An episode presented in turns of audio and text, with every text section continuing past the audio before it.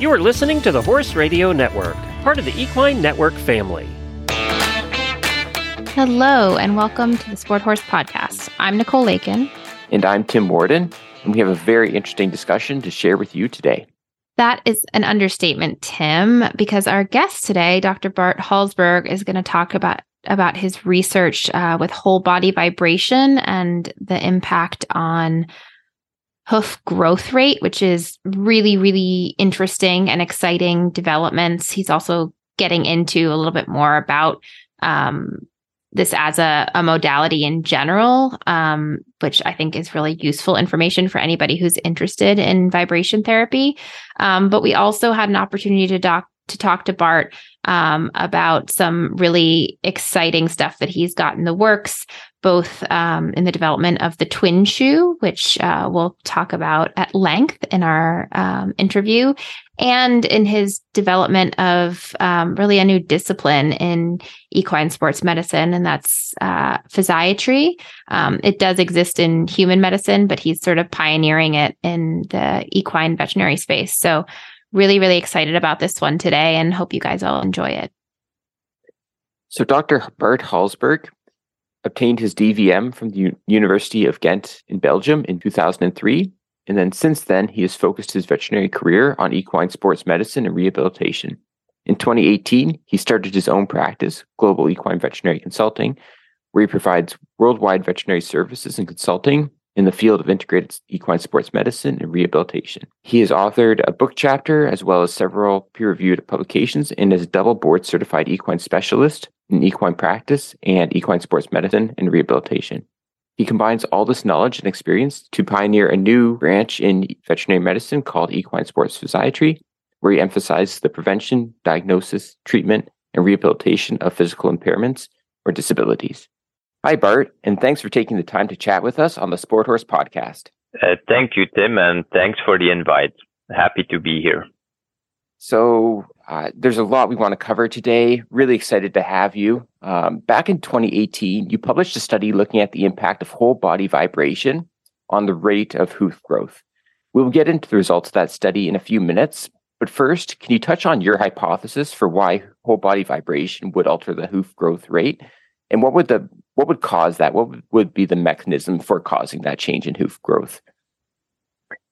Uh, yeah, that that's an excellent question, and uh, indeed, the mechanism of action uh, is not really well understood or researched uh, in regards to why whole body vibration increases hoof growth rate. Uh, but actually, maybe more interesting uh, or surprising to the listeners is that the exact hoof the exact mechanism for hoof growth itself is actually not uh, well understood either or, or researched.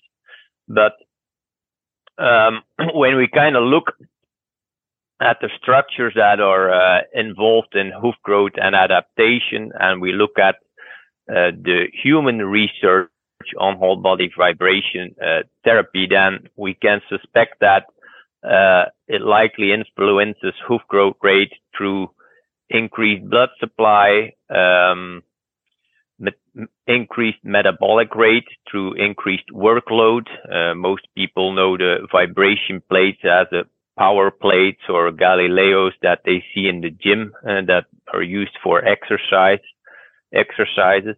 Uh, and a third reason it might increase uh, hoof growth rate would be through what we call uh, mechanical stimulation, uh, which then increases uh, the cellular proliferation and, and differentiation uh, of the cells that are responsible uh, for the production of, of the hoof. Um, so all those are potential mechanism of actions, but um, we can probably dive into that a little bit later. Uh, when we did the research on hoof growth rate, uh, I personally think most of the increase in hoof growth rate comes from mechanical stimulation that we provide, and that then causes cell proliferation uh, and differentiation. Uh, and I say that because what we saw in the study is that we had a initial uh, quite high increase in hoof growth rate, but that leveled off after the first uh, 30 days. Um, and if it would be due to increased circulation, then we probably would expect that the hoof growth rate increase uh, would be the same over the whole uh, period of time. Um, and so I, I, always compare a hoof a little bit or a foot to a muscle. Uh, often it's compared to a heart, uh, a, you know, a, a, another heart that's pumping blood. Uh, but obviously a heart is a muscle as well. And I think from working with feet and doing research on feet, uh, I think they really act like a muscle and that they need a stimulation to get stronger and healthier. Uh, and if that stimulation stops, obviously the foot is not gonna get stronger or healthier, or it's gonna plateau out or even decrease in health. Uh, just as you go to the gym and you start lifting weights, um, you might start with five pounds and feel you had a workout and get stronger. But after a month, if you're still pushing five pounds, that muscle is not going to get stronger or, or better. So you're going to plateau off. And I think that's what we saw a little bit in, in our study when it comes to whole body vibration, uh, and the effect on growth rate too, that we saw an initial uh, increase and then it started plateauing off because the intensity and the duration of that exercise uh, did not change over time. That's really fascinating. And I've never really thought about the hoof as a muscle, but it's uh, uh, I've got a lot of thoughts stirring around in my head. So I'm just curious in that context, um, if if your findings in this study um, identified something specific about whole body vibrations that uh, cause the specific effect of increased rate of hoof growth that's different than other other types of um, I guess exercise for the foot, and uh, uh, other other mechanisms, other other methods, I guess. Yeah, I mean, we we know from uh, from research that you know cells react to to load. Um, okay, whether that's a muscle cell or another type of cell in the body, so they react to stress uh, that you put on it. And with vibrations, it's basically uh, sheared forces. And the the vibrations, uh, when we look at whole body vibrations, I mean, it's all obviously a three dimensional vibration, but we describe the type of vibration of uh, the direction it goes in most. So a vertical vibration is actually what we try to do, but we also have horizontal vibrations side to side and back to back in a three dimensional three dimensional plane. And it's those little sheared forces that are actually stimulating the cells. And then these cells, oh, I got a new stimulus.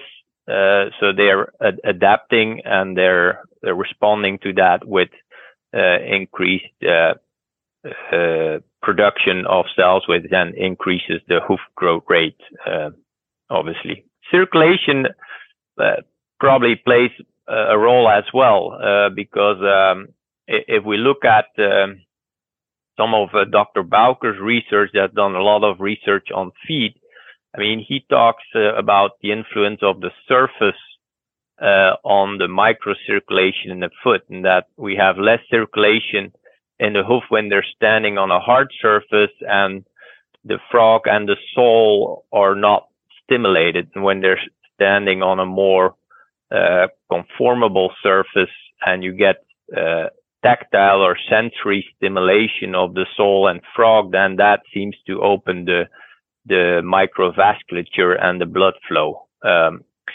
and what we know from research in whole body vibration is that whole body vibration does have a very relaxing effect uh, on the horse. Um, it lowers cortisol levels, so it reduces stress. And when we get r- relaxation, obviously that's what we call that. You know, you have two uh, type of nervous systems. Maybe I'm going a little bit too too far, but you have the no. parasympathetics, uh, which is you know live and let live and eating, uh, uh, reproduction. That's all the good stuff. And then you have the sympathetics, which kick in when there's a stress alert and it's a survival thing. Now that in the ideal world, you want that to be in balance, but the sympathetic system will cause vasoconstriction, you know, increase your blood pressure so you can react and fight. The parasympathetic will cause vasodilation, so it'll open the blood vessels and improve your perfusion uh, to that area. Uh, so I think indirectly we can probably link it to that as well. Is that uh, we not only start stimulating the having tactile input from the vibrations, but uh, it also gives a relaxation effect and then opens up the microvasculature in, in the hoof. Awesome. And can you just dive in a little bit more about the the vibration platform, like the protocol you would use? So how long are t- horses typically on there? Is there sort of a, a window where you get the best effect? Not only, I guess, the hoof growth for sure, but also in terms of that calming effect. Is there uh, what protocol would you yeah. recommend for people who do have access to those platforms? Yeah, I, mean, uh, there's definitely still a, a, lot more research to be done. Uh, so the the ideal protocols, uh, we don't know what the ideal protocol is, but from what's available uh, in the literature, I think when it comes to hoof growth rate, there's there's one other study that was published on hoof growth rate, and um, they did two settings. They had the same. When we talk about there's three factors you can control, or a- actually two, but we talk about amplitude, which is you know how much the plate goes up and down, uh, and the frequency, uh, you know at how many uh, how many times it vibrates per second, basically, and that defines the intensity uh, of your workout. And then obviously you have the duration of how long you put the horse on there. So that's your, your volume. Uh, again, if you're thinking about exercising, that's what you can play with as an athlete. You know, do you, you know, work on volume, which is long duration, low intensity exercises, or you, you do uh, high intensity, uh, low duration exercises. But the amplitude in uh, the whole body vibration platforms in horses, we, we cannot control it. It's more control about the, uh, the frequencies itself. But the other study that looked at hoof growth, they looked at, uh, they did about the same frequency. It was a different uh, brand, uh, of whole body vibration platform. So, and I don't think all brands are comparable as well because there's some vibration platforms that do have more the vertical movement and there's other plat- vibration platforms that have more a horizontal movement and the, most of the research is in humans show that you really need the vertical displacement to have the, the best effects or the positive effects. Um, but that study, the other study did not show an effect when the horses were only standing on there for 15 minutes. And they saw a trend to increase hoof growth when they were standing on there for 20 minutes. Um, in my study, we did 30 minutes twice a day. Uh, so we did, you know, uh, quite, um, uh, quite high of a volume because we wanted to, to, to show effect. Um, so there we see that definitely the intensity or the volume or the duration uh, plays a role. And I would say that to increase the hoof growth rate, you likely, based on those two studies, need a minimum of 30 minutes a day on the vibration plate uh, around 30 to 40 hertz uh, frequency. And ideally, you want to put them on a vibration plate that has more of vertical uh, movement, which would be the VitaFloor or the EquiVibe. Um, the TheraPlate is, has more a horizontal or the, they say a more circular uh, movement pattern. So that works a little bit different. Uh, so those plates, the TheraPlate is not really comparable to uh, to the other plates because it has a different type of vibration and direction of vibration. No, that's for sure really, really interesting. And I know in your paper, uh, you didn't study these directly, but you you cited a bunch of other papers that looked at factors such as age or uh, gender, metabolic rate. Uh, can you speak a little bit about for you know I think vibration platforms are becoming more popular, but still a lot of stables don't have these yet. What other things can people do in their own management practice to help stimulate hoof growth uh, if, if, that's a goal for them? So in terms of nutrition or um, you know just daily management practices, what do what else do we know about stimulating hoof uh, growth? Right. Well, it, it's definitely influenced by by several factors, but uh, the most well known or, or season, um, we, we definitely see that feet grow slower in the winter and, and fastest in the summer. But obviously we cannot influence that. So that doesn't help us. Um, you know, genetics, gender, breed, age, uh, they, they play a role. But again, we cannot influence that. So that doesn't help us out. Nutrition, indeed. Um, we know that uh, biotin can improve hoof quality. Adequate caloric intake is important in hoof growth rate as well, uh, together with some amino acids and and some uh, minerals like zinc and copper. But I think nowadays the diets are so good that you know most horses you know, they generally or have a balanced diet, especially now with the introduction of these ration or hay balancers.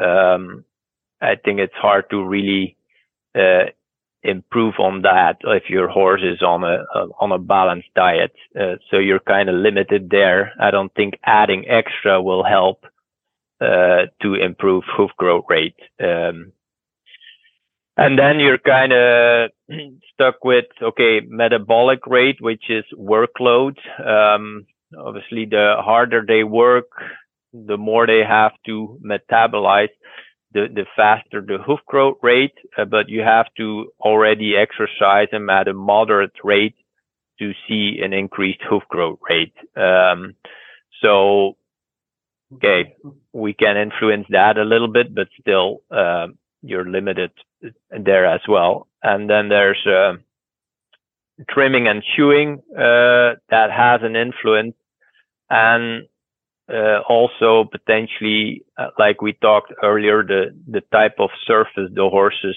live on and move on. Uh, like I said, on hard surfaces, the circulation might be reduced. Um, we also have a negative impact on hard surfaces on from impact vibrations that can uh, cause vasoconstrictions of this microvasculature and influence the, the hoof and the circulation in a negative way. So we definitely want to move the horses on a, a conformable surface that stimulates that, that frog and sole. Um, so that can help. And then trimming and shoeing, there's some studies that show you know, the type of trim can affect a little bit the hoof growth rate um, as well. But uh, I personally have been involved in a in a new shoe. Uh, it's called a twin shoe, and we've looked at the effects of that shoe compared to traditional shoes and compared to barefoot. And one of the parameters that we measured was hoof growth rate, and we were able to improve hoof growth rate uh, with that shoe uh, on an average of 11% um, year over year. Uh, we've we've been following these horses for over two years now, um, and I think that uh, related to the fact that this twin shoe allows the normal hoof mechanism that we see in a barefoot hoof to take place while still protecting it uh, like uh, what we do with a traditional shoe. Um, what's so special about this twin shoe is, uh, I mean, it, on first look, it looks like a regular shoe. Um, but what we did, we re-engineered it uh, so that during the shoeing process, we can split the shoe in two halves at the toe. So we have two halves that can move independently and not restrict the hoof capsule movement uh, while allowing it to stay on on the foot. Um, and so we kind of try to create the best of of two worlds uh, in that design. You know, the barefoot hoof mechanism and protecting the foot, and that's why a shoe was invented in the first place to protect the hoof from excess wear. That's all really fascinating. Um, I wonder if you have, through your research, um, been able to identify, um, like specifically, what types of horses do really well in the twin shoe, um, and and sort of for our listeners, you know, I think barefoot has become sort of really popular and all the rage right now, but it's there's a lot of challenges to implementing that. So, um, you know, if if somebody's sort of looking for a solution and barefoot doesn't seem to be a, a good option for them either because of you know their their environment or um, you know whatever their their resources are, um, what what would make a twin shoe a good fit for a sport horse?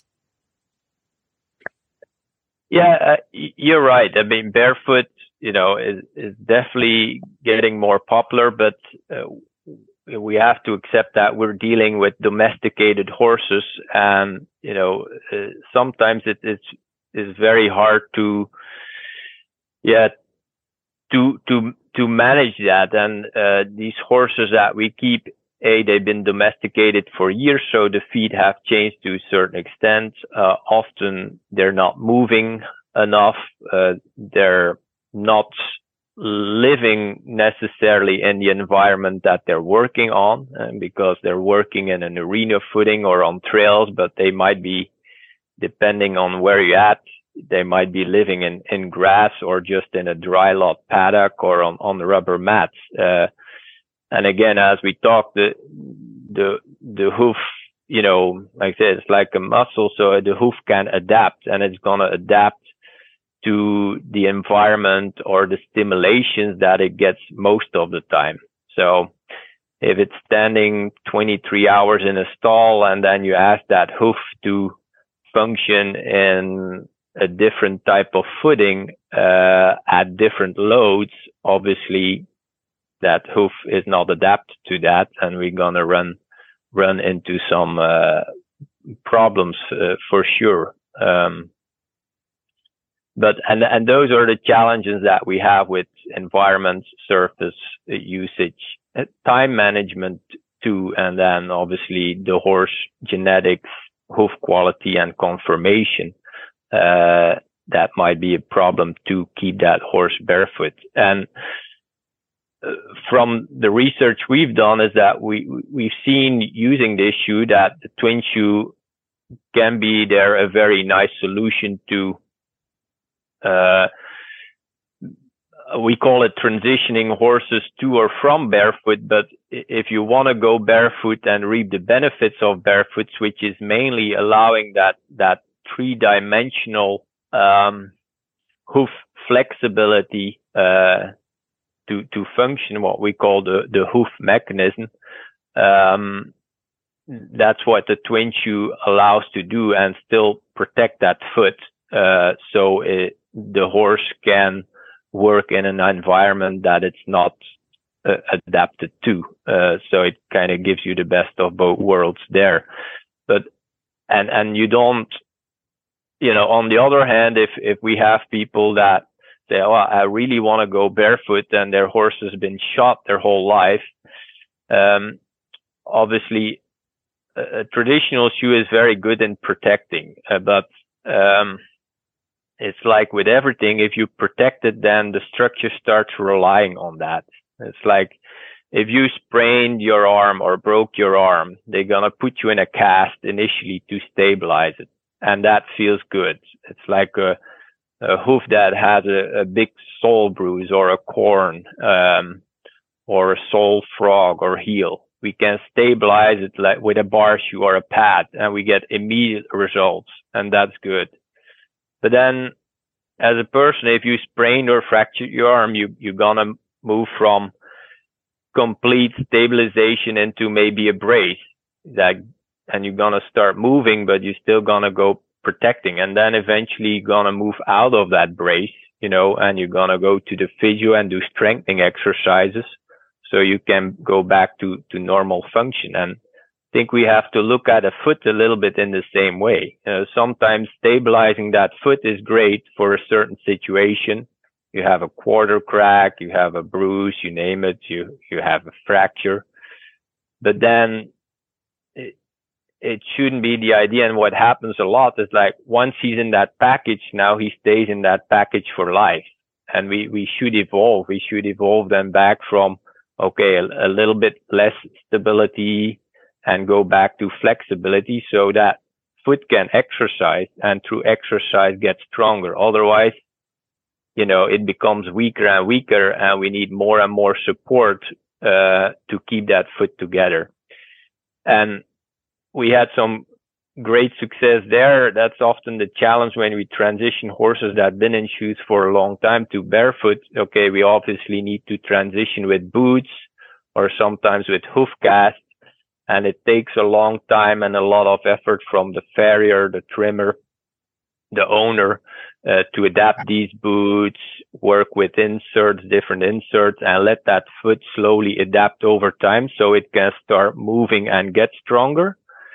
And with the twin shoe, the you know you're gonna protect it, so you're not gonna have to deal with that initial discomfort when you pull the shoes, but the hoof can adapt as it is shod. And then in that, after six months, if you really want to go barefoot, you can pull the twin shoes and you already have a strong, healthy foot like it, like it's been barefoot. So it makes that transition much more easier and much less labor intensive, um, for the owner and also for the farrier. You know, okay, there's some things he needs to know how to put it on correctly, but at the end of the day, it's still a steel shoe he nails on. So it's not that big of a, uh, a gap for him to, to adapt to versus a lot of farriers. They don't want to deal with boot fitting or they don't know how to boot fit it or they, you know, they rather stay with what they know and, and, and this could make a very nice transition for everyone, uh, in that respect. That's that's really interesting. And I was checking out the Twin Shoe uh, site a little bit earlier, and there's a really nice video that sort of goes through all the steps and that it, it demonstrates how the Twin Shoe actually works and how it's applied. So we'll in the show notes we'll include include a link so that people can go and check out more about the shoes. But also, I think that video is really helpful to to visualize how the shoe how the shoe works. Uh, just switching gears to uh, one more topic. Uh, I feel like we're jumping all over the place, but you've got so so much on the go that we that we need to cover here. Um, I, I, know that you're really a champion of this equine sports physiatry. Uh, I guess field. It's a it's a new field. Uh, you're sort of leading the charge into it. Can you explain to our listeners a little bit more about what equine sports physiatry encompasses and what the goals are? Uh, sure. Uh, it basically, I have to. Uh, one of my colleagues, Dr. Allen Schoen, is actually one that came up with with the word. Um, but basically, what it tries to do is basically bring together the strengths of what we consider the, the classical sports medicine or Western sports medicine with complementary or alternative medicine, but I hate to call it alternative because, you know, you know, both are equally, but if we combine it, they can be very synergetic and uh, we can have a much better effect on the horse. And by combining all these different diagnostic and therapeutic modalities from, you know, different viewpoints and different worlds, we can offer a true holistic approach to the horse. Um, and we take our focus a little bit away from, you know, in Western medicine, we're very focused on diagnosing the lesion or the injury and treating that. Uh, and then sometimes we forget about the rest of the horse, or maybe we forget of why that lesion or injury occurred in the first place. And with equine physiatry, we, we kind of try to look at the whole horse and treat the whole horse at the same time. I mean, we're going to treat the lesion, but we also gonna look so why did that lesion occur? Was he overloading that leg? Is he sore somewhere else? Is there pain in his, his in his neck or his back or how is he using his body? And can we basically, you know, optimize the function of his body body within the limitations that that body has? So it's not always about being perfect uh, because we all, if we would screen everybody, if we would screen ourselves, we all have a certain amount of abnormalities or pathologies or crookedness in our body.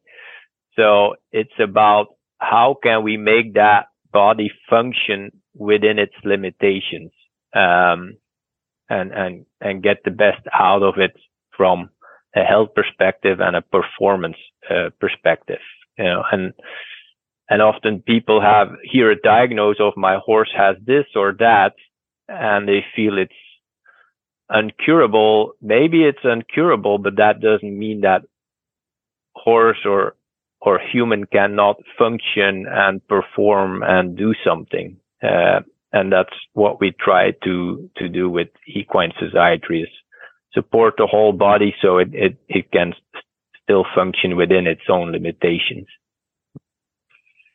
That's really exciting. And I kind of feel like we have a whole nother podcast episode that we could have um, just about that topic. Um, but in light of uh, you know your time today, I I think we'll just ask you one last question, uh, and that's uh, a question that we ask all of our guests.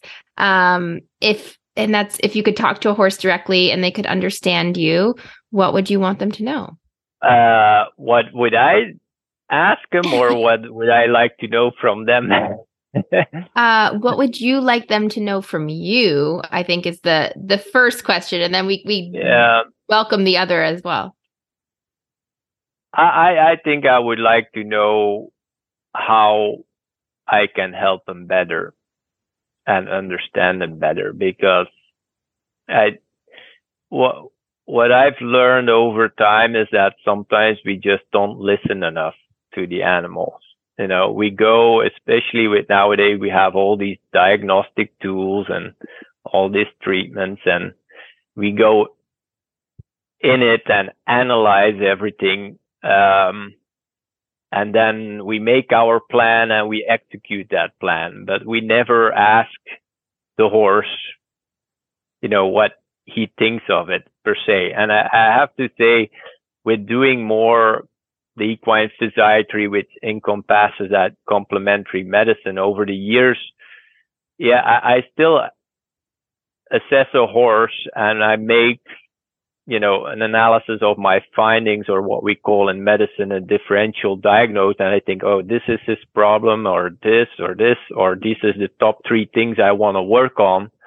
And you start working on that body, on that horse. But uh, now what I do, I, I okay, I, I start working on a horse, but then I look at the horse and I see how the horse responds. And if the horse does not respond to me favorable, if it doesn't look like he's a reacting or enjoying it or relaxing it, then I already know that whatever I'm thinking, I'm in the wrong spot, you know? And so that's why I think we, we need to listen more to the horse because you might be thinking the problem is there and the horse is trying to tell you all the time that you're wrong is somewhere else and and with the body work you can try to figure that out a little bit as long as you're looking at the horse and responding to his cues. And i i think that would be nice um, to understand them a little bit more uh, or easier. And and every horse is an individual. So some horses will tell you other horses will be a little bit harder to read no, I, I think those are great sentiments. And um, I know Nicole and I will definitely dive into that a little bit more when we wrap up the episode. But uh, I, I, think those are really important points for the listeners to appreciate. Um, at the end of the day, in training programs as well, when you're trying to figure out, you know, what, you know, exercise should I do with my horse? There's so much to be learned from just understanding why the horse is moving a certain way, right? Um, if the horse carries its head in a way that the rider doesn't like, that the question is like, why is the horse doing that? Like it, like nothing happens by accident, right? There's always a reason why, or like why is the horse more on the forehand, or or why does the horse want to rush through a combination when it's jumping? And instead of trying to just do the opposite to train the horse to do it the way you want, like I think it's always a lot more helpful to understand why is the horse doing that, and then once you understand that, then you can do exercises that actually help to build certain aspects of the body or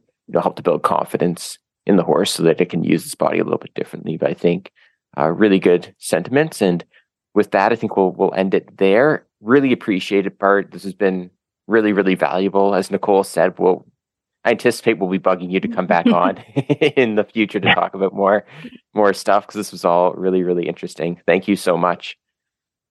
Yeah, thank you. I, I really enjoyed it. And uh, yeah, always happy to do another podcast. Awesome. We can't wait. So I really enjoyed the perspective of Bart in this episode. Um, of course, we focused a little bit more on the, the, hoof growth question and hoof health in this episode, but uh, I think that it for sure relates back to the broader picture, which is what we discussed a little bit more towards the end. It really is a, a holistic approach that's needed to manage horses, uh, especially sport horses that need to go and, and exercise and perform at a high level. Uh, the saying "no hoof, no horse" really applies in this situation because so much of movement, essentially all of movement in this sport, is the horse's hooves interacting with the ground. So you need to make sure that the hoof is able to to do that in in the way it's designed to, and that the horse uh, has confidence that the hooves beneath it will be able to do uh, the movements that are required to either jump or do complex dressage movements or or sort of whatever.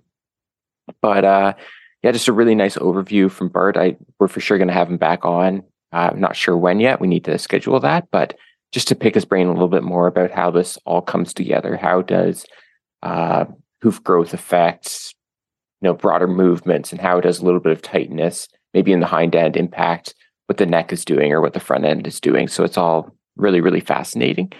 And then I think another point that I would challenge all of you to do as soon as you finish uh, listening to this episode is to go out and try to find an expert in some field that you don't feel so comfortable in and try to approach them and just have a bit of a conversation and try to learn something new.